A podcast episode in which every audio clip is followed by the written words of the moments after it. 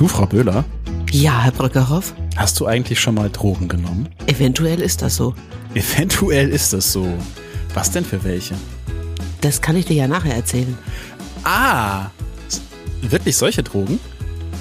Was meinst du mit solchen Drogen? Naja, also es gibt ja Sachen, die sind illegal und es gibt Sachen, die sind legal, aber die sind trotzdem gefährlich. Ach so, Ja. also ein Bier habe ich schon mal getrunken. Das okay. Und Zucker? Habe ich auch schon mal gegessen. Ist ein weites Feld und die Frage ist ja auch, wie schützt man seine Kinder vor Abhängigkeit? Lass mal drüber reden, Herr Brückerhoff. Böhler und Brückerhoff. Ein Podcast zur Diversifikation von Langeweile. Mit Daniel Brückerhoff Und Franziska Böhler, die Drogen genommen hat. Ich bin entsetzt, ich bin empört. Die Vorbildfunktion als Influencerin ist dahin. Naja, das Ding ist, ich finde, Drogen ist echt so ein weites Feld. Da können wir am Anfang erstmal eingrenzen. Wovon Mhm. würdest du denn sagen, warst du schon mal abhängig? Leberwurst. Ja, ich glaube auch, das sollten wir verbieten lassen. Ich kenne Aber das- zumindest ein paar hm. Leute, die würden das gerne tun. Aber das habe ich im Griff. Mhm. völlig im Griff. Aber ich würde, ich würde ja lügen, würde ich sagen, ich würde nicht ab und an gern mal ein Prosecco trinken, so. Was ist mit Zucker? Zucker brauche ich tatsächlich gar nicht, weil ich äh, eine Abneigung gegenüber Süßkram habe. Also schon süß genug bist. auch das. Aber eigentlich primär seit der zweiten Schwangerschaft verabscheue ich Süßigkeiten. Ich kann sie nicht mehr essen, sie schmecken. Sie schmecken Hattest du da so mehr. eine, so eine Gewürzgurkenphase? Nee, ich hatte, ich hatte, ich hatte eine Leberwurstphase und die hat Ah, die, Süß, die okay. Süßphase verdrängt, ja. Was ist mit Sport? Habe ich früher mal gemacht. Exzessiv. Also auch so, Definitiv Sucht. Affi Okay. Suchtcharakter. Ja, das habe ich, jetzt muss ich fast sagen, leider hinter mir gelassen. Also ich hätte das Mittelding mal beibehalten sollen. was mit Tee, Kaffee? Nö, gar nicht. Also, nö. Ich brauche keinen Kaffee morgens unbedingt. Der Kick, Zigaretten? der Kick nicht mehr. Ja, das ist schön, dass du mich das fragst. Äh, Ich versuche die Frage ja immer zu umgehen. Ab und zu rauche ich mal, ja. Mhm. Ab und zu heißt ab und zu pro Stunde oder? Müssen wir das jetzt so konkretisieren? Aber das jetzt- hallo, wir, das sind ja der Na, das kommt ja immer drauf an, wo ich bin und so. Ich habe zum Beispiel das dringende Bedürfnis, wenn ich Metallica höre, dann möchte ich rauchen. Wenn ich Metallica höre, dann möchte ich rauchen. Ja, ich oder ACDC oder du hockst halt einfach in so einer, in hockst in so einer Bierkneipe. Weißt, es gibt sowas in Hamburg, bei uns gibt sowas. Ja, sowas gab's in Hamburg und das war ein Grund für mich, dann nicht mehr reinzugehen. Und als sie es ja. in Hamburg komplett verboten haben, war ich sehr, sehr froh, weil ich nicht mehr ähm, nach so einer Kneipentour, Abend, Kiezabendtour stank wie so ein ausgelutschter Aschenbecher. Ich fand das widerlich. Also So. Zigaretten, äh, Tabak Ja. ist das echt auch, das ist was, das könne man von mir aus sofort verbieten. Es Herr Brückerhoff, ich sag dir mal eins, nachdem die Zigaretten verboten wurden, hast du andere Dinge gerochen, die früher der Tabak übertüncht hat. Ja, da sind die Körpergerüche durchgekommen. Das war auch kein Spaß, wenn du dann aus der Bude rausgelatscht bist. Dann duschen wir uns halt alle mal zur Abwechslung, dann sparen wir. Echt gut, das ist, müssen wir so wahrscheinlich sowieso uns weit entscheiden. Ne? Duschen, warm duschen oder Zigaretten kaufen. Ich persönlich habe ja eigentlich keine Suchtaffinität zu stofflichen Drogen. Also nicht so wirklich. Als ich war ob du mal noch in, nie gekifft hättest. Doch, habe ich, aber ich habe da keine Suchtaffinität zu. Also ich fand das immer nett, wenn jemand, jemand was dabei hatte. Ich habe mir nie wirklich was gekauft, sondern immer irgendwelche Kumpels gehabt, die so ein Ding dabei hatten. Und auf einer Party war das mal ganz okay. Aber dass ich zu Hause gesessen habe so und dachte, boah, jetzt ein Joint, das wär's, habe ich noch nie gehabt. Das habe ich jetzt manchmal bei Bier, aber da bin ich komplett auf alkoholfreies Bier umgestiegen, weil mir Alkohol auch einfach nicht besonders gut tut. Ich mag diesen Rausch nur so sehr marginal. Zigaretten habe ich noch nie verstanden. Finde ich echt, das finde ich wirklich widerlich. Also ist auch fantastisch. Das ist eine 10 von 10, aber sie raucht. Pff, minus 10 von 10. Raus. Sorry, Franzi. In das Dilemma kommen wir ja gar nicht. Das stimmt, zum Glück. Und was ich aber habe, sind so, glaube ich, so Abhängigkeiten von Zucker hatte ich eine ganze Weile, so in meiner Jugend. Da hatte ich so einen Nebenjob und habe so Aquarien geputzt für fünf Mark die Stunde. Voll der Ausbeuterjob, wie ich jetzt festgestellt habe. Und dann bin ich halt immer vorher zum Discounter und habe mir eine Tüte Haribo und einen Liter Fanta gekauft und vielleicht noch eine Tafel Schokolade und habe die in drei Stunden während dieser Schicht weggeputzt. Ich war zum Glück damals schon so ein, so ein Strich in der Landschaft so. Das war nicht so schlimm, das habe ich mir nicht angesehen, aber das habe ich wirklich ein paar Jahre lang durchgezogen. Ähm, das habe ich mittlerweile aber auch im Griff. Was ich dann eher so habe, glaube ich, ist eine Handysuchtaffinität und eine Handysuchtproblematik. du wahrscheinlich auch, oder? Naja, das, ich arbeite halt mit dem Ding, ne? Ja, also ja, das ich würde halt manchmal toll. gerne, ich würde, ich würde es gerne manchmal weglegen. Also dies, ich würde es nicht als Sucht bezeichnen. Ich würde es eher als äh, Last, Last deklarieren. Laster. Manchmal. Also bei Ja. mir ist es tatsächlich manchmal schon Suchtverhalten und ich versuche jetzt wirklich, mich da mehr zu disziplinieren, auch um meinen Vor Kindern ein besseres Vorbild zu sein. Und ich hatte, glaube ich, in meinem Leben schon so eine, so eine Beziehungssucht. Also ich konnte es überhaupt nicht gut ertragen, ohne Partnerin zu sein und bin dann immer so von einem, von einer Beziehung zur nächsten gehoppelt und habe dann jetzt auch irgendwann gelernt, auch dafür gibt es ein, ein, ein Wort, das heißt Liebessucht. Wusste ich vorher auch nicht. Und das sind halt Menschen mit so einem, mit so einem Beziehungsmuster. Aber wir wollen ja eigentlich heute über die Sachen reden, die Menschen richtig kaputt machen können, glaube ich. Und da haben wir uns jemanden eingeladen, der sich damit richtig gut auskennt. Stell ihn doch mal vor. Das ist Matthias Wald. Matthias Wald ist ein ganz großartiger Typ, weil bei dem habe ich nämlich auch mal ein Coaching gemacht. Aber wir sollten vielleicht noch kurz einfügen, ich habe das Coaching zur Persönlichkeitsentwicklung gemacht, nicht wegen verbotenen Substanzen. Eigentlich ist er, äh, du bist Speaker, ne? Präventions, Vortragsredner. Vortragsredner und ähm, äh, konzentrierst dich auf Prävention, Süchte, wie Eltern auch ähm, Prävention betreiben können oder wie sich Eltern verhalten können müssen, wenn dir das Kind einer Sucht nachgeht. Hm. Was mich da als erstes interessieren würde, Matthias, wie definierst du denn Sucht, Suchtverhalten und tatsächlich auch Drogen? So weit, wie ich das gerade getan habe? Ja, erstmal schön, dass ich dabei sein darf, ihr zwei verrückten, hübschen. Sehr gerne. Danke, für- danke für die Einladung. Also wie definiere ich das? Also da müsste ich jetzt erstmal auf der Metaebene bleiben. Erstmal die WHO hat genaue Definitionen von Sucht. Und ähm, wenn wir jetzt zum Beispiel von Alkohol sprechen, da ist es zum Beispiel der reine Alkohol. Ab wann ist es schädlich im Körper? Das ist jetzt nur mal ein Beispiel von Alkohol und wie die WHO. Wenn ich das jetzt so definieren würde, so ganz salopp, würde ich sagen, ab dem Moment, egal jetzt ob bei stoffgebundenen Süchten oder nicht stoffgebundenen Süchten, ab dem Moment, wenn jemand etwas nicht tut, egal jetzt, irgendeinen Konsum, irgendwas äh, konsumieren, äh, und wenn das nicht tut und wenn dann der Körper reagiert, das heißt ein Unwohlsein, eine Nervosität, eine Aufregung, also wenn die ersten Reaktionen des Körpers äh, kommen oder des Geistes, der dann sagt, ich muss, ich muss das wieder tun, ich muss das wiederholen, den Konsum von dieser Substanz, was auch immer, dann kann man auf jeden Fall oder dann kann ich sagen, ja, da ist ein Thema, da ist eine Problematik. Und äh, weil derjenige kann es nicht sein lassen. Also die Selbstkontrolle, diese, diese Kontrolle über sich selber zu haben, zu sagen, ich muss das jetzt nicht. Oder wie du das, äh, Daniel, beschrieben hast, ich habe hier ein bisschen mitgeschrieben. Wie hast du gesagt, äh, fand ich ganz nett, wenn jemand was dabei hat, aber ich muss das nicht. Ne? Mhm. Du hast da eine Selbstkontrolle. Mhm. Ja, ich bin noch einfach, ich mag diese Bewusstseinsveränderung, die ja bei Haschisch Marihuana nicht so doll ist, wie das immer gesagt wird, aber schon, man nimmt anders bisschen seinen Körper wahr und teilweise auch verlangsamt. Ich mag diese Bewusstseinsveränderung nicht besonders. Deswegen habe ich auch zum Beispiel immer die Finger von LSD und chemischen Drogen gelassen. Ich habe einfach, Mordres, Mordsrespekt davor. Ich habe richtig Schiss, dass ich auf so einem schlechten Trip hängen bleibe. Deswegen denke ich so, ich lasse die Realität so, wie sie ist. Die ist schon verrückt genug, da brauche ich keine Drogen für. Du, ich habe sechs, sieben Sachen mitgeschrieben, die du als Aussage gemacht hast, weil ich da gerne auch drauf eingehen möchte. Und da habe ich mir gleich mal, das erste, was ich gedacht habe, oh, der Typ ist klar, der liebt Klarheit. Und das Gegenstück wäre, sich in den Rausch zu verlieben, ein bisschen berauscht sein. Ja. Und du liebst halt Klarheit und das zeichnet dich aus. Und deswegen hast du vielleicht auch diese Selbstkontrolle. Ähm, ich liebe auch Räusche, aber zum Beispiel eher durch Musik. Mhm. Also ich habe sehr lange brasilianische Perkussion gespielt, du mit 100, 120, 140 Leuten richtig laute Musik machst. Und das ist ja auch so eine Art Rausch, weil um dich herum vibriert es alles, alles voller Energie. Sowas finde ich geil. letztendlich sind es Gefühle, die dann in dir passieren. Ne? Gefühle, Emotionen, Schwingungen, alles schwingt und das ist das, was in dir dich äh, positiv triggert und was dir ein gutes Gefühl macht. Ja. Aber wenn wir jetzt über Marihuana sprechen, das ist ja nun wirklich was. Jeder kennt doch jemanden, der ab und zu mal einen Joint raucht. Also das ist ja, das ist ja fast schon normal. Also ich bin. Also ich evaluiere schon seit ganz, ganz vielen Jahren und ich rede ja vor Großgruppen, manchmal 500 oder 1000 Menschen, ob es jetzt Jugendliche sind oder Erwachsene. Und ich mache immer, ich habe so ein Tool, das nennt sich Summen. Ich lasse den ganzen Raum summen. Ich leite das so ein bisschen her. Dann frage ich erstmal, wer kennt Netflix, wer kennt Amazon und so.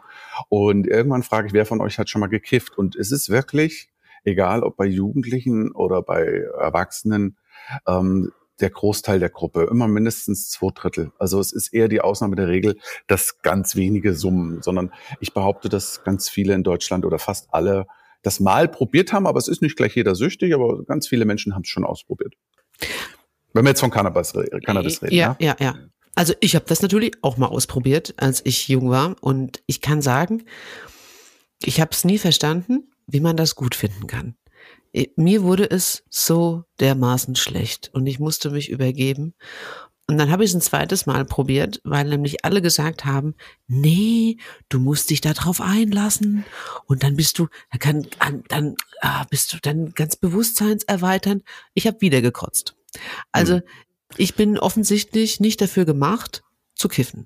Es tut nichts für mich. Also das, mein Körper das Frage, sagt was mir, war das denn? Weißt du das? Ich weiß es nicht, keine Ahnung. Ich, ich, ich, es tut nichts für mich. Wirklich. Na, da fängt es ja schon an. Das ist, finde ich, ein großes Problem. Ich habe vor ein paar Jahren schon eine große, längere Doku darüber gemacht, über die Frage, sollten wir Cannabis legalisieren oder nicht. Und bin dann einfach darauf gestoßen, du kriegst in Deutschland ja jeden Scheiß. Und keiner kann dir genau sagen, was das ist. Es gibt da große Unterschiede. Es gibt einmal Sativa und dann gibt's Indica und die eine Sorte, die beruhigt dich und die andere putscht dich auf. Das weißt du aber nicht, wenn du es in Deutschland kaufst meistens. Ne? Du kriegst halt irgendein Gras und genau. der kann halt keiner. Und das ist so ein bisschen so, als ob du Alkohol kaufst und entweder ist es ein Schnaps oder ist es ein Rotwein oder ist es ein leicht, leicht, Leichtbier? Und das, das kann dir keiner sagen. Und da sehe ich zum Beispiel einen großen Vorteil von der Cannabis-Legalisierung, weil da weißt du ganz genau, was drin ist. Du weißt, wie, wie hoch die Dosierung ist. Du kannst es besser einschätzen. Du kannst dich da langsam rantasten. Natürlich ist es auch vielleicht ein, ein heilsames Mittel so für dich, dass du das Zeug genommen hast und dann erstmal kotzend überm Klo hingst. Ging mir auch so. Also vor allem mal bei Haschisch, weil das Zeug mir einfach viel zu hoch konzentriert ist und ich diesen Geschmack nicht mag. Ich kenne noch nicht mal den Unterschied. Na, Haschisch ist, ist in diese Bröckchen, dieses zusammengeklebte und. Die Blüte, ja. Ja, und, und Cannabis, Cannabis also ist. Also die, das Öl, das Öl ja. im Endeffekt aus ja. der Blüte heraus. Und Cannabis ist tatsächlich die getrocknete Blüte, die du, dieses, ja, es sieht aus wie gepflückt und getrocknet, wie Oregano. Aber auf der anderen Seite war ich dann in den USA. Ich war äh, in, in Dallas und da kann man mittlerweile überall kann man, kannst du dir Cannabis-Produkte kaufen, in so richtigen Convenience Stores. Dann gehst du da rein und wirst beraten und dann kannst du alles dir holen. Das geht bis dahin, dass du dir Vape-Pens kaufst, die nach Wassermelone schmecken oder nach Zuckerguss oder was weiß ich was. Und dann kannst du dir mal eben dir das Zeug reinziehen und mir sagte einer von den Aktivistinnen da, die dafür kämpfte, sagte so, super geil, sitzt im Flugzeug, ziehst dir das Ding rein, keiner merkt es. Und ich habe das auch ausprobiert und ich machte so, ey, das ist so niedrigschwellig, das ist so krass, ich kann mir total gut vorstellen, dass du vor einem stressigen Tag denkst, boah, ich zieh mal zweimal, dann bin ich ein bisschen entspannter. Und da fand ich es dann echt schwierig. Ja, äh, ist das jetzt hier ein Verkaufsgespräch für Cannabis? Nee, überhaupt gell? nicht. ich mache nur Spaß. Nee, äh, also vielleicht müssen wir mal vorne anfangen. Der Mensch hat ein Bedürfnis nach Rausch. Ne? So oder so, Rausch. Ne? Das kann schnell fahren sein, das kann Zucker sein, das kann irgendwelche Substanzen sein, das ist jetzt erstmal wurscht. Und äh, jede Substanz hat ihren Reiz und ihre Schattenseiten, sage ich immer. Ja, Also mhm. egal was. Ja? Und ähm, da der Mensch ein Bedürfnis danach hat und der eine oder andere manchmal instrumentalisiert, das heißt vielleicht etwas, was in der Kindheit war oder so, wegzudrücken, zu betäuben, zu sedieren, sich zu berauschen, um auszublenden, um sich zu distanzieren und so weiter und so fort, äh, ist natürlich dann so ein Weg, der nicht unbedingt förderlich ist, weil es dann kein Genuss mehr ist, weil das dann nicht mehr so aus Spaß an der Freude ist, sondern eher so, um irgendwas zu ähm, ja, zu betäuben, zu sedieren und einfach ein Problem wegzudrücken. Vielleicht mal vorneweg noch auch ganz wichtig für mich ist, äh, dass ich gleich mal meine Haltung hier sage. Also ich bin auch für die Legalisierung, aber erst dann ab 21 oder eher sogar noch später, weil das Hirn sich bei jungen Menschen da noch entwickelt und die Persönlichkeit sowieso noch nicht ganz ausgeformt ist, der Charakter und so weiter und so fort. Und ähm, ich finde, dass wir eine adäquate Aufklärung brauchen in Bezug auf Substanzen, Cannabis, Drogen generell und natürlich äh, die Jugend schützen. Das ist so mein Credo. Ich habe noch gefühlt 50 Argumente, warum die Legalisierung gut und wichtig ist und schon längst überfällig. Ne? Vielleicht noch zu meiner Haltung.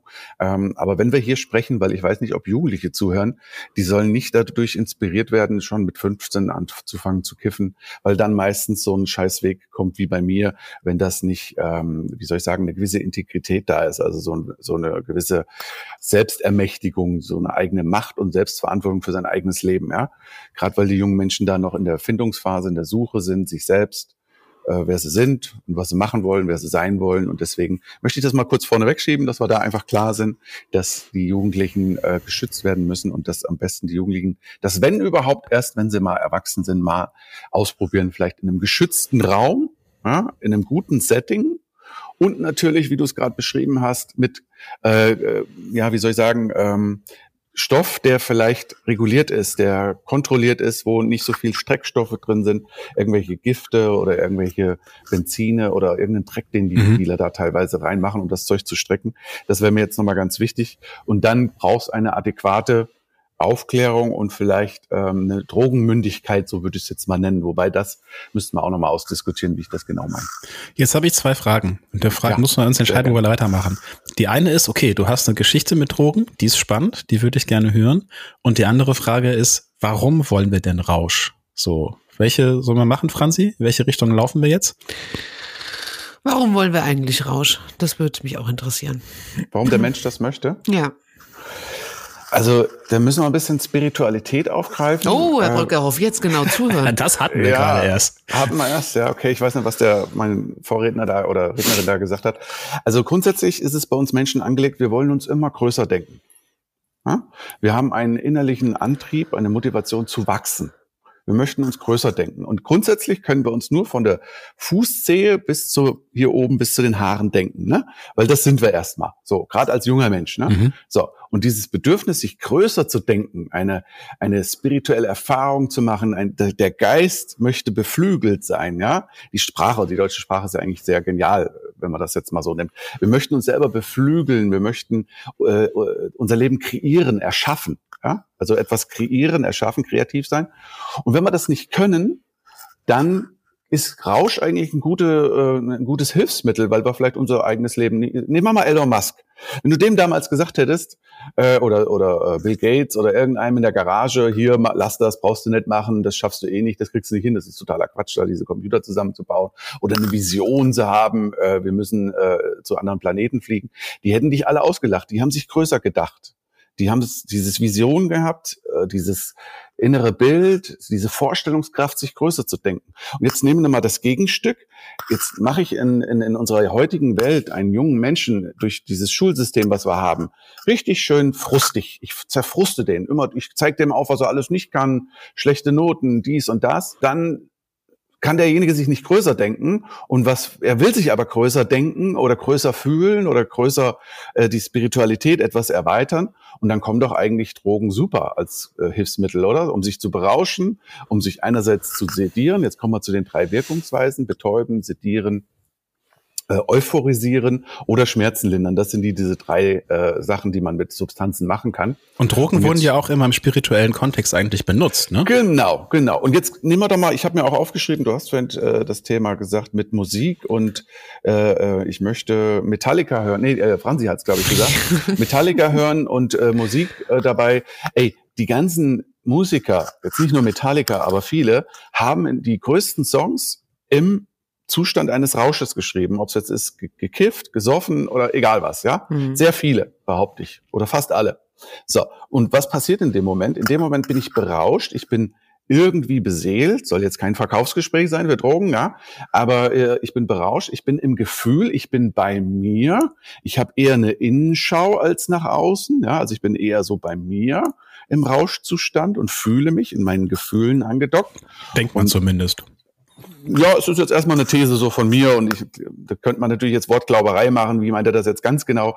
Aber ich bin bei mir, ich fühle mich, ich bin im Gefühl und ich dock vielleicht in meinem Herzen an, weil ich diesen Rausch da gerade so intensiv erlebe mit mir selber, ja. Und in dem Moment, Lieder sind ja Gefühle, das ist ja der spirituelle Zugang auch unter anderem, ja. Die, die, die göttliche Sprache ist Musik, ja. Diese Schwingung. Und natürlich ist ja klar, wenn einer bei sich ist und andockt im Gefühl und hat vielleicht ein Thema über Liebe, Herzschmerz, dass er dann einen guten Song schreiben kann. Ist ja irgendwie auch logisch, oder? Also ich glaube, dass die wenigsten einen guten Schra Song schreiben, äh, wenn sie äh, Jogging machen oder äh, Triathlon oder so. Und oh, dann, schwierige These, muss ich ganz ehrlich sagen. Ja. Da gehe ich, glaube ich, nicht mit. Matthias, da gab's da gab's mal so einen Vorschlag aus Berlin von den Grünen, glaube ich. Die wollten Kokain und Amphetamine legalisieren. Da haben sie einen Vorschlag. Oder man hat drüber geredet. Was hältst du davon? Legalisieren von Kokain und Amphetamin? Ja.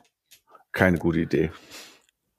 Das finde ich jetzt überhaupt keine gute Idee. Also grundsätzlich habe ich äh, so die Einstellung, dass jeder Mensch frei sein darf und leben sollte.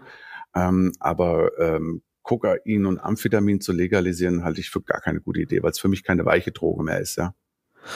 Ich meine, Cannabis könnte man sich jetzt auch mal drüber diskutieren oder auch Alkohol. Alkohol ist toxisch, Cannabis ist psychoaktiv, ist jetzt auch sehr grenzwertig. Deswegen sage ich immer, wenn so ein Erwachsener, der 30 Jahre alt ist, ein Standing hat, eine Integrität, steht im Leben, hat Kinder und der mal am Joint zieht, das haut den nicht um, der wird nicht sein ganzes Leben verändern, der wird auch nicht gleich süchtig. Im Regelfall. Ausnahmen bestätigen immer die Regeln, was ich sage, ja. Aber bei Amphetamin, das, benutzt du schnell, um es zu instrumentalisieren.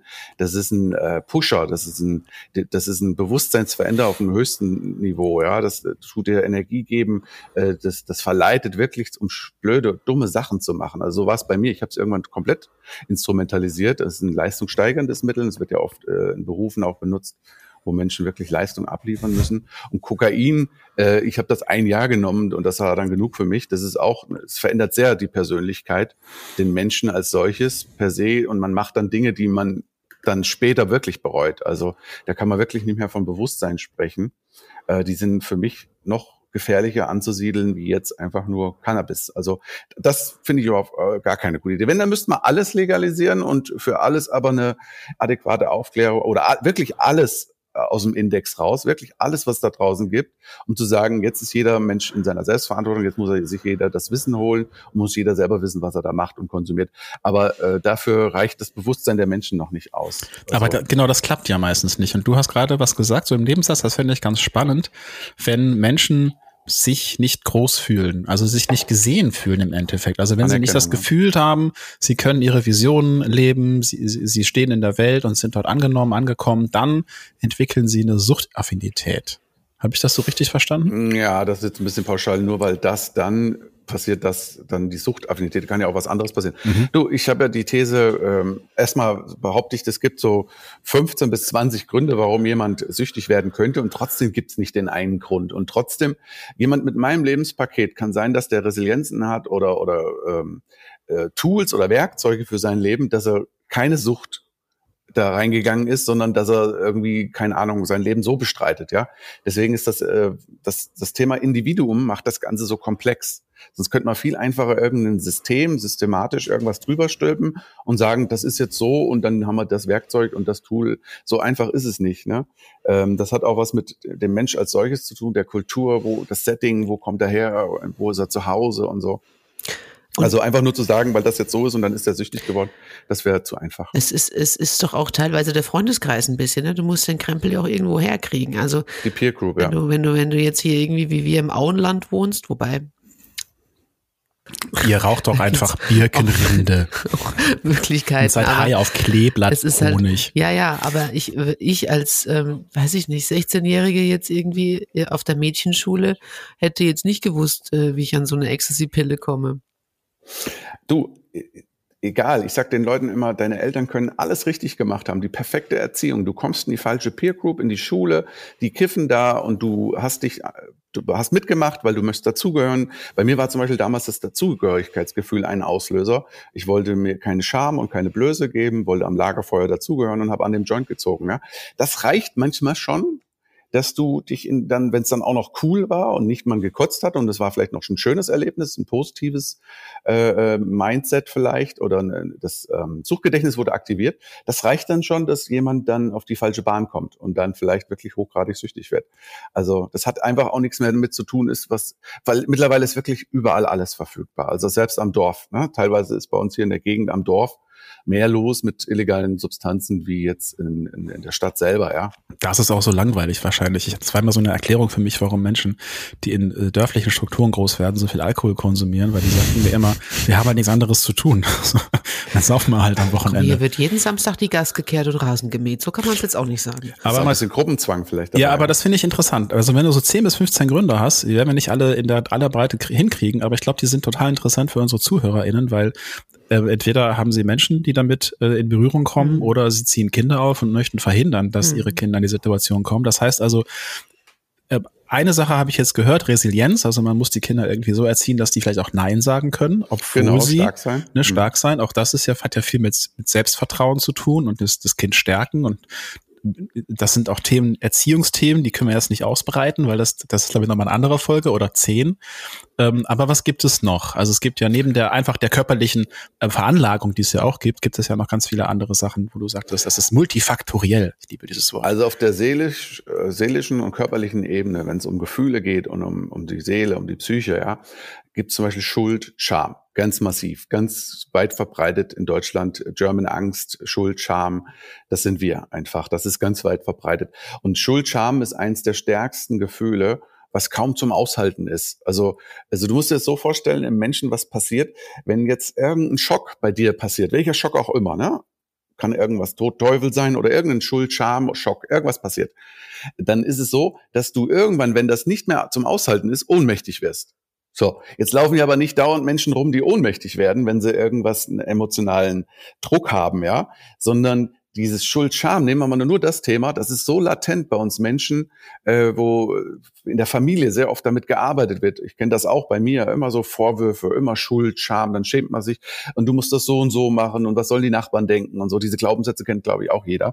Das sind nur so zwei die sehr oft korrelieren und zusammenhängen und die fast jeder kennt in unserer Gesellschaft, glaube ich. Und gerade auch die ältere Generation. Ne? Nicht über Gefühle reden, nicht Gefühle verbalisieren. Schuld, Scham ist ein Riesenthema.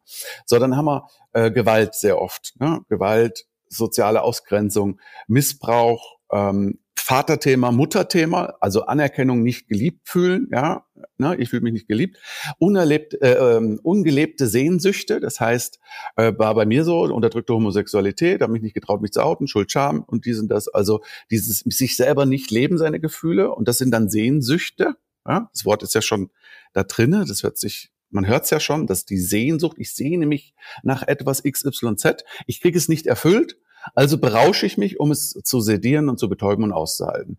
Das ist jetzt mal so ein Thema. Ähm, dann gibt's äh, noch viele, viele mehr, die in der Psychologie einfach zu Hause sind, ja, die ob es jetzt ist, keine Anerkennung zu bekommen, habe ich ja schon gesagt, aber dieses Respekt, äh, dieses Psychodramen, sehr oft Psychodramen auch in Familien, was so passiert, äh, so grundsätzlich. Und dieses Mutter-Vater-Thema, manchmal ist es beides, äh, haben sehr, sehr, auch sehr viele, ne? Dieses, äh, die hat mich noch nie geliebt oder die hat, der Vater hat gesagt, du taugst nichts, du bist nichts wert. Und dann, dann fühlt das Kind in dem Moment, wenn wir von Jugendlichen sprechen, keine Verbundenheit. Weißt du? So. Und was passiert dann, wenn ich mich hier nicht verbunden fühle? Dann gehe ich zu etwas, wo ich mich wohlfühle, zu Hause fühle. Das ist dann vielleicht die Peer Group und das ist dann vielleicht dieses Konsumieren, Leichtigkeit spüren. Ja, also wenn eine Schwere da ist, wollen Menschen Leichtigkeit spüren. Also ich könnte jetzt stundenlang weitermachen. Ich habe auch eine Liste dafür. Ich kann dir auch stundenlang zuhören, Matthias. Äh, das ist unglaublich, warum jemand süchtig werden kann. Bei, und jeder empfindet auch anders. Bei dem einen reicht so ein bisschen was und der andere brauchte so wie ich so ein, so, so ein Paket, ja, so ein schweres Paket. Aber Franzi, jetzt würde ich gerne mal die Geschichte von Matthias hören. Das hat er sie so oft angeteased, oder? Soll ich, soll ich mal ausholen? Ja, bitte. Ich, ich, ich, ich kenne sie schon, aber ich äh, glaube, das ist ganz, ganz äh, schön für unsere ZuhörerInnen, ja. Auch seine okay, Entwicklung, dann, ja. Dankeschön. Also dann fangen wir vielleicht erstmal an, was ich heute mache. Also ich bin heute Vortragsredner, Persönlichkeitstrainer und Medienmacher. Mir gehören mehrere Unternehmungen. Ich bin sehr aktiv in der Suchtprävention. Ich habe eine Werbeagentur. Ich bin Herausgeber von mehreren Magazinen. Also ich bin so ein so ein Serienunternehmer, ein Multilevel-Unternehmer. Ja, also ich habe inzwischen vieles aus meinem Leben gemacht. Das war immer mein Anspruch in die Selbstverantwortung zu kommen, in meine eigene Stärke, in meine Kraft. Das war aber nicht immer so. Also ich bin jetzt äh, seit 2003 clean äh, nächstes Jahr sind es genau 20 Jahre. Ne? Da müssen wir eigentlich feiern dann. also ich bin kein Kind von Traurigkeit, ich trinke auch gerne mal noch Alkohol, aber illegale Drogen oder irgendwas, was äh, Bewusstseinsverändert in dem Maß ist, kommt für mich nicht mehr in Frage. Da habe ich zu viel Respekt. Keine Angst mehr, das war so am Anfang, aber Respekt. Ich habe von 2000, äh, von 1991 bis 2003 habe ich äh, illegale Drogen konsumiert, Amphetamin, Cannabis, Ecstasy, LSD, Kokain und das alles in vollen Zügen äh, bis ich nach über elf, zwölf Jahren, also die Psychose hat so ein, zwei Jahre, äh, hat die angehalten, eine Psychose bekommen habe mit Schizophrenie, Wahnvorstellungen, Stimmen gehört, ein Heilserlöserwahn. Und dazwischen ist eine ganz krasse Drogenkarriere gewesen von äh, dem ersten Jahr, ich kiff mal nur am Wochenende. Ich habe ja alles im Griff, ist ja alles super. Ja? Ich habe alles im Griff. Bis hin zu, äh, ich experimentiere, ich bin dann in die Techno-Bewegung, habe dann Ecstasy ausprobiert, Amphetamin, Kokain, auch LSD, habe ich ja schon gesagt. Und, ähm, und dann habe ich immer nur am Wochenende, hatte ich noch so eine Werte oder eine Haltung, ne? nur am Wochenende, äh, wer feiern kann, der muss auch arbeiten gehen, war noch so meine Einstellung. Aber irgendwann kam dann dieses Montagsloch, Antriebslosigkeit. Das, ich heute weiß ich als Experte, das hat was mit dem limbischen System zu tun. Dopamine, Endorphine, Ausschüttung von Botenstoffen. Und dann mal eine Line ziehen morgens, damit er wieder hochkommt. Damit du wieder Kraft und Energie hast, dann montags äh, was konsumieren. Ach komm, eine Line. Ah, jetzt habe ich mich hochgepusht. Ah, jetzt, ah, ich muss, es mir zu wach und zu, ich bin zu präsent, ja. Jetzt muss ich mich wieder runterkiffen. Und dann habe ich gedacht, ach, donnerstags ist mal eine Party oder müssen wir mal nach Nürnberg aufs Boot fahren, eine geile Techno-Party. Dann habe ich donnerstags angefangen, dann war dienstags das Loch, dann habe ich dienstags eine Line und nach zwei, drei Jahren war ich quasi fast bei täglichen Konsum, wenn es was gab. Das heißt, und diese, diese Zeiträume, wo du clean warst, die sind einfach immer sukzessive, immer kleiner geworden. Immer schmaler geworden. Immer und genau. aber auch nicht so, dass man das, dass du das bewusst gemerkt hast, sondern dass es tatsächlich Nö. jede Woche, jeden Monat so ein ganz kleines bisschen. Es ist ja auch total genau. perfide, ne? Ja, genau. Das ist eine schleichende Sucht, sagt man ja auch, ist eine schleichende Krankheit. Ja, da merkt man das, merkt man das nicht schon und redet sich dann irgendwie schön. Man redet, ja, ich hab's mir, dann genau. Irgendwie? Ich hab's mir schön geredet. Ich habe gesagt, ich habe ja alles im Griff. Es gab ja auch mal äh, Wochen, da gab's drei Wochen gar keine Substanzen, weil irgendwo einer erwischt worden ist mhm. oder es gab halt nichts. Ja, mhm. ach guck mal, ich mache ja drei Wochen Pause. Mhm. Ich habe ja nur Alkohol getrunken, ich habe ja nur mal einen gekifft, ich habe ja Pause gemacht. Dann gab's natürlich auch mal Phasen, wo wirklich ich vielleicht mal drei Tage nichts genommen habe, so gerade so die ersten Jahre, ja, äh, so dieses, ähm, wie soll ich sagen, dieses, diese Integrität zu haben, ähm, ich, ich muss das jetzt unter der Woche nicht machen, das tut mir gerade nicht gut. Das ist natürlich am Anfang schon noch da, aber irgendwann stellt sich du dieses Gefühl ein, ich kann nicht mehr ohne, ich habe gerade keine Energie, keine Kraft. Dann ist natürlich ähm, was passiert, dass ich in, äh, in der Fabrik, wo ich gearbeitet habe, habe, sollte ich dann in den Schichtdienst und dann war es eigentlich mein Untergang, weil dann musste ich auch nachts arbeiten hm.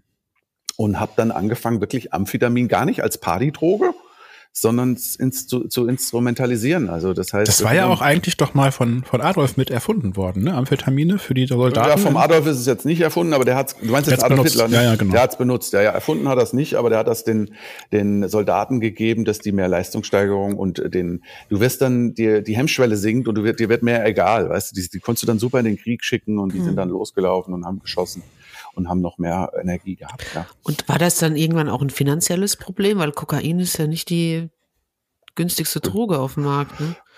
Am Anfang schon. Da war ich noch in der Ausbildung und dann war ich irgendwann ausgelernt und ich habe ja, bei mir hat sich alles um Party gedreht.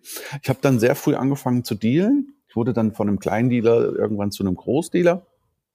Und äh, das ist ja auch so ein Ding. Weißt du, auf einmal kriegst du das, was du im Außen gesucht hast, Anerkennung, äh, Respekt von anderen coolen Leuten, Anführungszeichen, ja, von anderen Dealern. Das ist so, du lebst so ein bisschen höher, schneller weiter, ja. Ich habe auf einmal diese Feelings bekommen, die ich mir gesehnt habe und äh, Aufmerksamkeit, ja. Äh, und, und krass viel Geld, oder? und irgendwann auch relativ viel Geld. Also ich äh, möchte das jetzt gar nicht schönreden oder so. Ich habe für mhm. alles meine Strafe bekommen, muss ich noch, noch mal vorneweg sagen, vom Gesetzgeber, vom Universum. Ähm, aber ich hatte dann irgendwann als junger Kerl einen Sportwagen und äh, wirklich immer sehr viel Geld. Ich hatte, ich kann mich erinnern, zum Beispiel dieses Motorola-Handy, das eine der ersten mit dieser dicken Antenne zum hm. Rumklappen, da hat die Minute noch 3,64 Mark gekostet. Das ich nie vergessen. habe ich nie vergessen. Und da hatte ich als junger Spritzer, so was weiß ich, jetzt muss ich nachrechnen, so 21, 22 Jahre, schon, da gab's diese C-Telefone im Auto und ich hatte schon so ein kleines Handy. Ich habe es immer vor allem, damit ich für meinen Kumpel, den anderen Dealer, erreichbar war. Ich habe es immer vor anderen versteckt, weil wie sollte ich jemandem erklären, dass ich ein Handy habe, äh, also so ein ja. Handy halt für 3,64 Mark. Die angefangene Minute, ja. Also das war schon wirklich strange, wenn ich das. Das waren so, noch Preise. Ja, das war noch ja, Zeit. Es ist ja, es ist ja wie ein Liter Benzin Und das heute. macht ja auch was mit dir. Du wächst dann auf einmal, weil, wisst ihr, ihr müsst euch das Ganze so dual vorstellen. Ich habe nach außen den Starken gespielt, war aber innerlich schwach ich habe nach außen den Clown und den, den, den Macher und so gespielt, war aber innerlich so ein Versager und der Traurige, ja. Mhm. Also ich habe eigentlich immer Dualität gelebt, ja. Und die Drogen und dieses Außen, dieses Dealen und das hat mir auf einmal Dinge gegeben, die nicht in mir waren. Also wenn wir jetzt von Selbstliebe reden, ja, dass ich mich bedingungslos selber geliebt habe, weil es, weil ich ich bin und ohne irgendeinen Außen oder von außen diese Resonanz zu bekommen, war nicht der Fall. Und deswegen bist du dann auch automatisch auf dieser, ich nenne es jetzt mal Überholspur, ja, dass du sagst, wer, wer soll dich da rausholen? Mhm. Wenn es in dem Moment irgendwie auch cool ist und coole Gefühle, wer soll dich da rausholen? Und ja, sagen, warum sollte man doch da raus wollen? Das ja. ist ja in dem Moment geil. Aber wo genau. war dann der Punkt, wo du merktest, dass ich muss hier raus, das geht nicht mehr? Hast du angefangen, hast Jesus zu sehen? Nee, nee, das war schon weiter vorher. Also ich habe dann irgendwann äh, durch, ich wurde immer dünner, dehydrierter, äh, äh kaputter, auch so ein bisschen wie so ein Vogel, sah ich aus, so ein Technovogel. Und äh, mein Körper hat irgendwann mit mir gesprochen. Also mir ist dann die Lunge kollabiert, die linke. Und ein spontan Pneumothorax nennt man das. Und also das sind somit die schm schlimmsten Schmerzen, die man so haben kann, mhm. behaupte ich mal. Also außer vielleicht irgendwie hier so eine Vereiterung oder irgendwie im Gesicht, im Kopf. Aber die Lunge kollabieren, das wäre wirklich krank. Und damit ihr merkt, wie, wie durchgeknallt und verrückt ich äh, oder wie abhängig ich war, ich bin wirklich eine Woche damit rumgelaufen. Die linke Lunge war richtig zusammenkollabiert und ich habe den Schmerz erstmal betäubt auch, ja, aber auch äh, ich hatte so eine Angst vor dem, was ich für eine Diagnose kriegen könnte und das hat so ein ich habe mich nur noch gekrümmt und auch auf der anderen Seite geschlafen und habe das so vor mir hergeschoben, weil ich so eine Angst hatte, bis meine Mutter richtig Druck gemacht hat, gesagt, du gehst jetzt zum Arzt, zum Lungenarzt ins Krankenhaus und lässt mal gucken, was da ist, weil ich habe ja nur noch flach geatmet, mhm. äh, nur noch Schmerzen ohne Ende, als ob dir einer ein Messer in den Rücken macht. Und äh, dann haben die mich geröntgt und gesagt, ja, die linke Lunge ist kollabiert und sie sind echt eine Woche damit rumgelaufen. Ich so, ja. Ist das potenziell tödlich, Franzi? Ja, ja, ja, ja. ja. Normalerweise passiert dann Folgendes. Also, dass, dass das überhaupt so lange geht, ist äh, war genau sieben Tage, werde ich nie vergessen. Mhm. Ähm, normal passiert Folgendes: Du atmest so flach, dass die rechte Lunge auch kollabiert und dann passiert äh, eine Lungenembolie äh, und dann bist du eigentlich nach drei Minuten tot gefühlt. Franzi, gibst du mir da recht, wenn das mhm. so von der ja. so? Ähm, dann war ich das war so das erste Mal, wo das Leben mit mir gesprochen hat und ich gesagt habe, oh, also inhalieren konnte ich ja sowieso nicht mehr, weder was in die Nase noch in äh, ähm, Joint oder so. Ich habe dann, ich habe das Cannabis dann gefressen oder das Amphetamin. Ich war, ich war immer noch süchtig, ja. Ähm, es hat ein bisschen gedauert, bis ich aus dem Krankenhaus rauskam. Ich kam dann an so ein Wasserschloss, da wurde so ein Schlauch hier reingesteckt und ähm, das hat dann so auch zwei Wochen gedauert, bis sich das wieder entfaltet hat und geklebt hat an dem äh, innen drin am Korpus. Und da habe ich dann gesagt, oh, jetzt musste Matthias mal langsam mal irgendwas, äh, also schon schlimm, ne? Also, also dann habe ich schon zwei, drei Wochen nichts konsumiert, aber die Sucht war stärker. Die war einfach stärker. Aber ich habe einen anderen Konsum hingelegt. Ich habe dann auch mal sechs Jahre nicht gekifft oder fünf, sechs Jahre. Nur mal so für die Historie.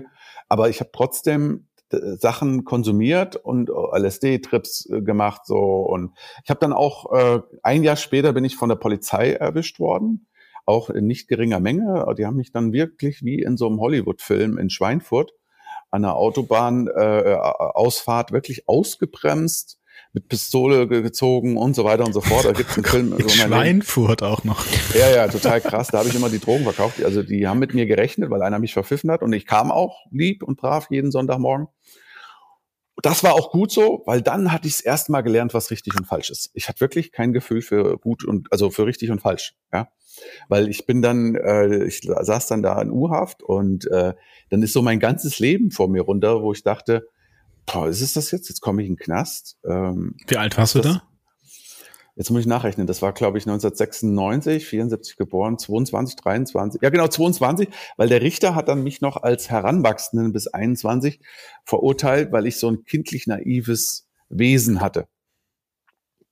So war auch die, Diag die Diagnose, sei schon, das Rechtsurteil wegen einer äh, kindlichen, ähm, wegen einem kindlich naiven Wesen bin ich noch als Heranwachsender und habe noch weniger Strafe bekommen, also mhm. zweieinhalb auf dreieinhalb Jahre Bewährung. Ich musste nicht in den Knast, musste ganz viel Geld an so eine gemeinnützige äh, Institution bezahlen und andere Sachen. Ähm, ich war dann vorbestraft. Äh, das war auch, auch gut so, rückblickend von mir jetzt so, weil ich dann das erste Mal gesagt habe, Matthias, nee, das möchte ich nicht mehr. Das richtig und falsch, das mache ich nicht mehr sowas. Keine kriminellen Handlungen, das möchte ich nicht mehr. Konsum ja, weil da war ich immer noch süchtig, ja, konsumieren, aber nichts mehr mit Dealen und solche Sachen. Ähm, ich sehe mich nicht im Knast. Das war so, da reden wir jetzt von Haltung, meine Haltung noch, meine Einstellung zu der Geschichte. Aber ich habe diese zwei Erlebnisse gebraucht. Das waren die ersten krassen Erlebnisse. Einmal das mit der Lunge und dann, dass ich erwischt worden bin, weil das wirklich so ein, ja, das Leben spricht so mit dir, so ein Stopp. Mhm. Weißt du, so ein Stopp. Aber du musst auch zuhören. Du musst auch zuhören. Ja, ja, oder du, sagen wir es mal so, dein Lebenswille und dieses Ja zum Leben war dann doch noch größer als dieses destruktive, mir ist alles egal, mein Leben und dann gehe ich halt kaputt, dann gehe ich halt in den Knast und sowas. Was ich meine? Also deswegen rede ich heute auch von Einstellungen, Haltung, ist auch ganz wichtig. Was, welche Werte habe ich in mir? Habe ich überhaupt noch Werte, nach denen ich leben kann? Ja? Was ist denn mit Menschen, mit denen das Leben nicht spricht? Also stell dir mal vor, jemand, naja, also nein, wenn du, keine Ahnung, wenn, wenn du jetzt jemand hast, der süchtig ist und das Leben spricht eben nicht mit dir und es passiert dir auch nichts, aber du denkst dir so, ich, eigentlich ist das Quatsch, eigentlich müsste ich damit aufhören. Was, was, was, machen, was machen die? Die keine also einschneidenden glaub, Erlebnisse haben. Ich weiß, was, wie du das meinst. Äh, ich glaube, das Leben spricht immer mit allen Menschen, ne, auch mit denen, was du gerade beschreibst.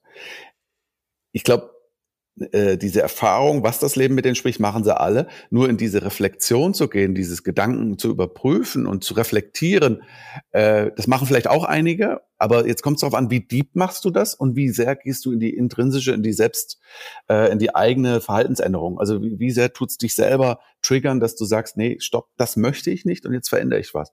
Weil wenn andere haben vielleicht keine Werkzeuge in dem Moment, dann doch irgendwie das durchzureflektieren und zu sagen, oh, das ist mir jetzt zu krass, im Knast möchte ich nicht. Oder, boah, die Lunge kollabiert, jetzt muss ich, glaube ich, erstmal äh, aufhören mit dem Kiffen. Mhm. Weißt du, ich meine, mhm. so. Es ist ja nicht so, dass ich so durchreflektiert war. Ich kann ja heute auch nur davon sprechen, dass ich damals gesagt habe, oh, das Leben spricht mit mir. Ne? Das habe ich da später dann erst so als Bild für mich. Es hat mit mir gesprochen, das Leben. Und es hat ja viel mehr oft mit mir gesprochen. Ich war ja total unglücklich in dieser Fabrik. Mhm. Ähm, ich, da waren immer Exits, da waren immer Türen, die sich geöffnet hat, aber ich habe die Türen nicht gesehen oder ich habe den Mut nicht gehabt. Dabei hat, da hat ja das Leben schon mit mir gesprochen, ne? Andere Berufswahl. Ich hätte ja rausgehen können aus diesem, in Klammern, Unglück. Aber habe ich nicht gemacht. Ich war verhaftet. Ich habe geklebt daran. Ich glaube, dass Menschen oder ich brauchte diesen Schmerz zu deiner Frage. Ich brauche diesen Schmerz. Und wenn dieser Schmerz nicht groß genug ist, weil vorher kamen ja auch hier und da so Schmerzen, Peaks, wenn der Schmerz nicht groß genug ist, gehst du nicht in die Veränderung. Mhm. Wenn wir es jetzt aus den Augen der Spiritualität sehen, es gibt drei Arten, ein erhöhtes Bewusstsein zu erreichen. Das ist einmal ein Mentor, ein Lehrer, ein Guru. Den ganzen Tag meditieren. Das machen dann die, den ganzen Tag meditieren, die Mönche und so, ja, die tun sich selber auf dieses erhöhte Bewusstsein. Stille aushalten und so. Oder Schmerz. Und unsere westliche Welt, also die drei Dinge, einmal ein Lehrer, ein Mentor, äh, selber meditieren oder Schmerz. Und erhöhtes Bewusstsein meine ich jetzt kein Hokuspokus, sondern einfach nur ein, ein erhöhtes Reflexionspotenzial, ein erhöhtes Gewahrsein. Ne? Wer bin ich eigentlich? Wo, was ist mein Sinn, mein Purpose und so weiter und so fort. Äh, und die meisten Menschen, das ist jetzt ohne Bewertung, müssen durch Schmerz, weil sie meditieren ja nicht. Oder es, mittlerweile gibt es ja diese Persönlichkeitsentwicklungsbranche. Es tun ja immer mehr oder haben, jetzt spricht man ja auch heute von Mentoren, jemand, der dir hilft und macht und tut. Aber das Aber perfide ist ja, Matthias, dass die meisten ja erstmal vor diesem Schmerz weglaufen wollen und das ja mit Drogen dann tun. Und das ist doch dann genau dieser schwierige Schritt. Du hast Schmerz, aus welchem Grund auch immer, in dir drin. Du möchtest dem ausweichen, nimmst dann die Drogen und musst dann erstmal so viel von diesem neuen Schmerz, den du mit den Drogen und mit dem Süchten ansammelst, ähm, kumulieren, um dann zu merken, ich muss mein Leben ändern. Das oder? ist diese Scheißspirale. Da, da kommt immer noch was oben drauf auf den Seelenmülleimer, das, was du gerade beschreibst. Ja, ich, ich nenne es jetzt mal so. Da ist eine Angst. Mhm. Und vor der Angst äh, blockieren wir und laufen links oder rechts dran vorbei. So, jetzt fangen wir an und nehmen, welche Angst, sich zu outen, schwul sein, ich zum Beispiel. So, was habe ich gemacht? Ich habe mich nicht getraut, ich habe nicht den Mut und bin links und rechts vorbei, habe mich sediert, betäubt, Drogen genommen und bin vorbei. Eigentlich da, wo die Angst ist, geht's lang. Also du musst durch die Angst, dann wächst du da dran, du wirst selbstbewusster, du wirst stärker. Ja? Ich bin dran vorbei und dann kommen neue Ängste. Schuld, Scham, Unterdrückung, dies, das, was da alles kam. Ja? Also ist es das, was du gerade beschrieben hast, dann kommt auf diesen Seelenmülleimer, den, der voll war bei mir, wieder ein Schippchen Müll obendrauf, wieder ein Schippchen Müll. Hätte ich die durch die Angst wäre ich durchgegangen und hätte die weggemacht, hätte Mut, Vertrauen, Urvertrauen ein Stück weit äh, äh, dadurch generiert, ähm, dann wäre da nichts Neues gekommen, dann wären neue andere Ängste gekommen, deine Lehrer, ja, aber ich bin halt, ich habe mich nicht getraut. Heute mache ich es anders. Wenn da eine Angst kommt oder irgendeine, irgendwas, wo ich dran wachsen kann, sage ich, oh cool, neue Herausforderung, will ich, will ich nicht, okay, muss ich das, ah, was will das Leben damit sagen, also, gehe ich durch, zack, zack, next. Ja? Mhm. Äh, ich käme jetzt gar nicht auf die Idee, dass nur noch, wobei ich das auch manchmal mache, ist ja menschlich, äh, die Komfortzone, das um, umgehen oder umschiffen, da, weißt du, links, rechts. Aber im Regelfall sehe ich, ah, das ist eine neue Angst, eine neue Herausforderung, da möchte ich durch und da kann ich nur dran wachsen. Du betreibst ja auch ganz viel Prävention und berätst Eltern von süchtigen Kindern. Ja? Mhm. Was ist denn, also ja, vielleicht sollte ich erst fragen, wie, wie merke ich denn, dass mein Kind vielleicht ähm, abhängig ist oder irgendwas konsumiert. Das lass, lass uns vielleicht vorher noch fragen, was kann ich tun, damit es das nicht wird? Also beides ist sehr intensiv, aber ich versuche das erste Mal, was kann ich tun, dass mein Kind nicht süchtig wird, zusammenzufassen. Ich rede extra mal ein bisschen schneller, es ist einfach mal so ein bisschen ein kleiner Aus, äh, Ausflug. Also, ein Kind Selbstbewusstsein zu äh, äh oder selbstbewusst und stark zu machen, bedeutet für mich, äh, emotionale Intelligenz, das, das Kind befähigen, seine eigenen Gefühle zu erkennen, sie benennen und handhaben. Ja, das setzt aber auch voraus, dass du, liebe Eltern, der da draußen zuhört, das auch hat. Ja, so ein bisschen äh, über Gefühle reden und nicht wegdrücken. Alles will gelebt werden. Ja, das ist das eine. Spirituelle Intelligenz wäre jetzt dann auf der Geistebene, das Konkurrent zu sein, stimmig zu sein. Das, was, liebe Eltern, wenn du willst, dass dein Kind nicht am Handy rumzockt oder äh, keine Drogen nimmt, dann sei du Vorbild und sauf halt nicht und äh, mach halt auch nicht nur am Handy vor dem Kind rum, ja? So. Es kommt natürlich nochmal drauf an, wie Franzi macht's beruflich. Es wird eine andere Nummer, ja, muss man sehen, wo, wo man so seine Linie zieht, ja. Mhm. Aber das Kind selbst ermächtigt, mit Selbstverantwortung zu erziehen. Und heute passiert halt sehr oft dieses überbehütete, weichgespülte.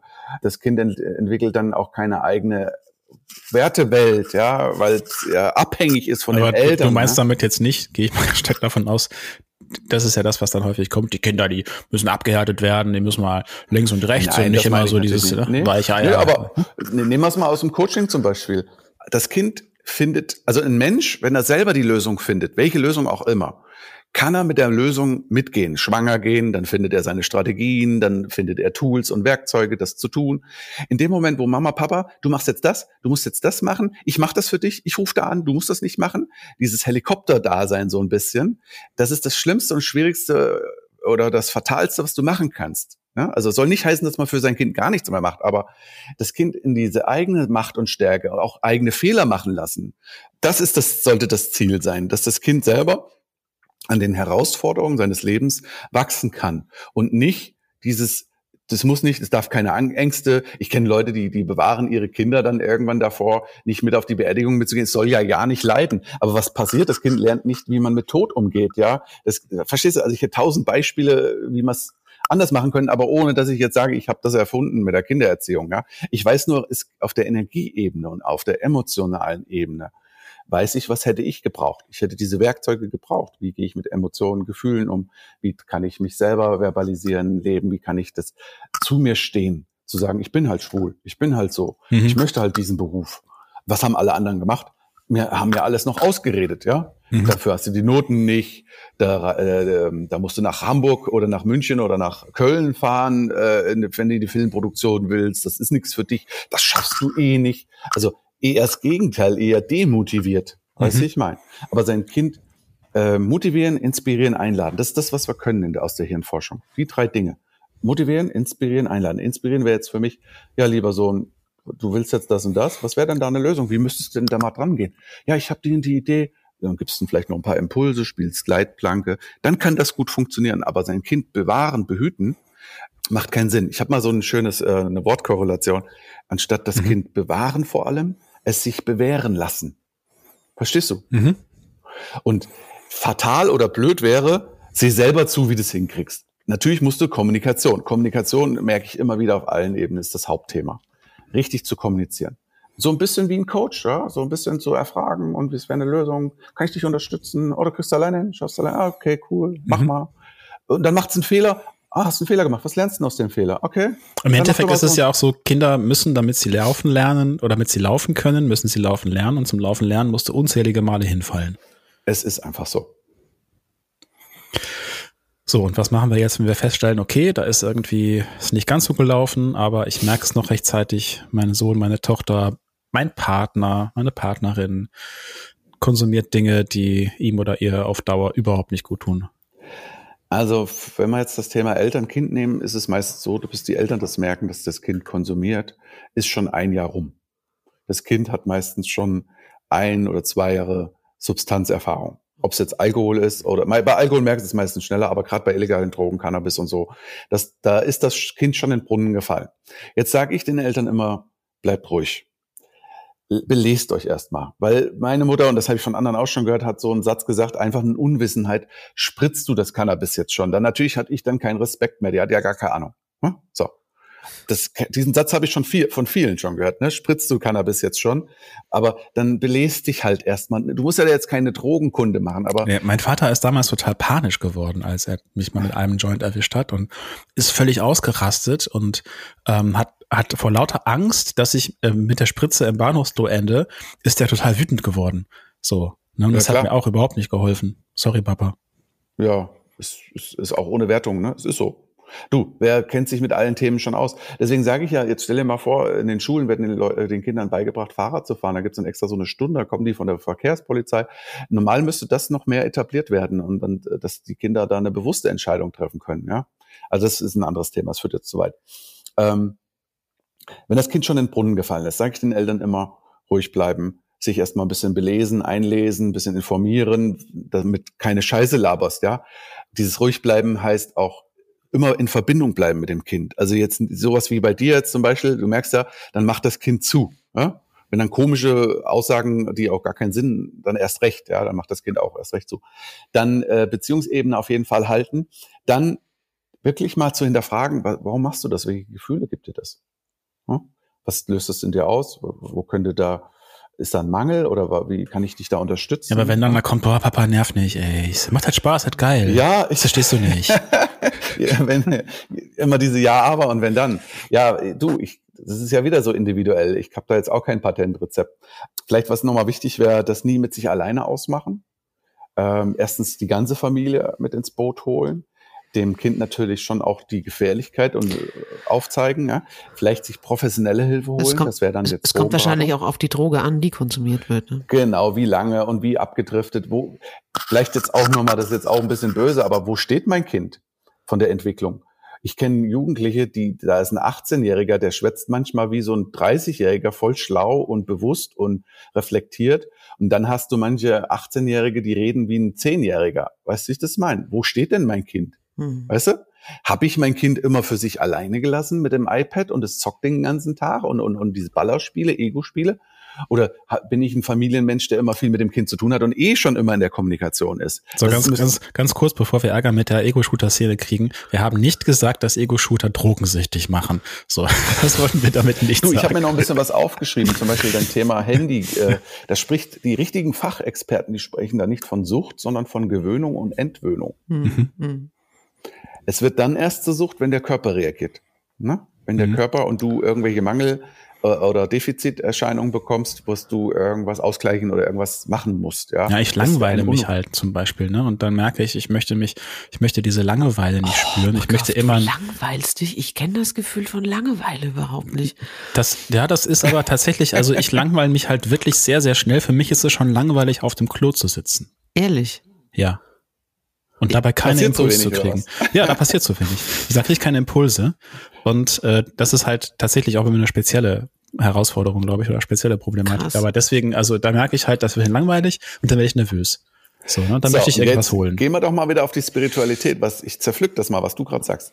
Ist es vielleicht sowas wie, ich muss oder ich darf mit mir alleine sein und kann mit mir alleine nichts anfangen? Wenn wirklich, wer bin ich, wenn da nichts ist? kein Ablenkung, kein Gerät, kein, ne? Was mache ich mit mir selbst, wenn da nichts ist, wenn da Stille auf einmal kommt? Du nennst es jetzt Langeweile, aber äh, die Kinder lernen das ja nicht mehr, dieses Alleine sein, mit sich sein.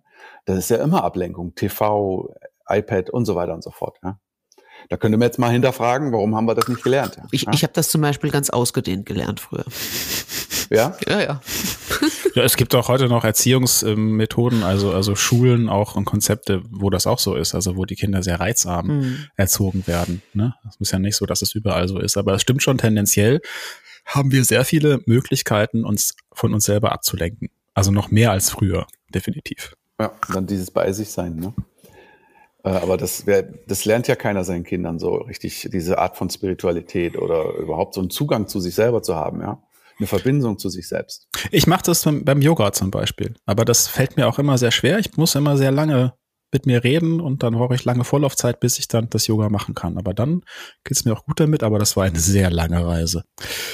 Matthias, das waren sehr, sehr viele Impulse. Ich habe dir sehr, sehr gerne zugehört. Das du kannst das fantastisch erzählen Ja, und Ich zusammenfassen. schließe mich an.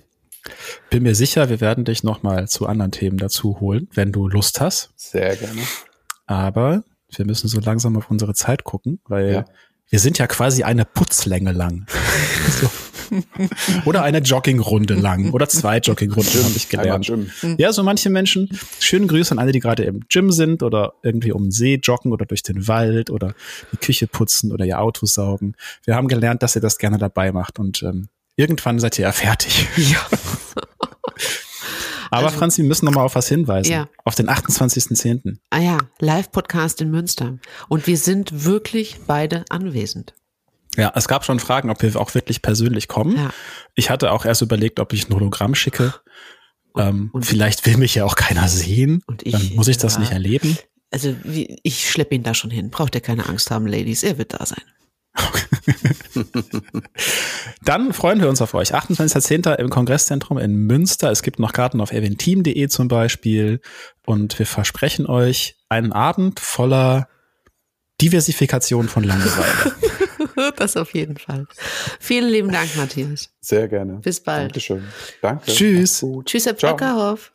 Tschüss, Frau Böhler.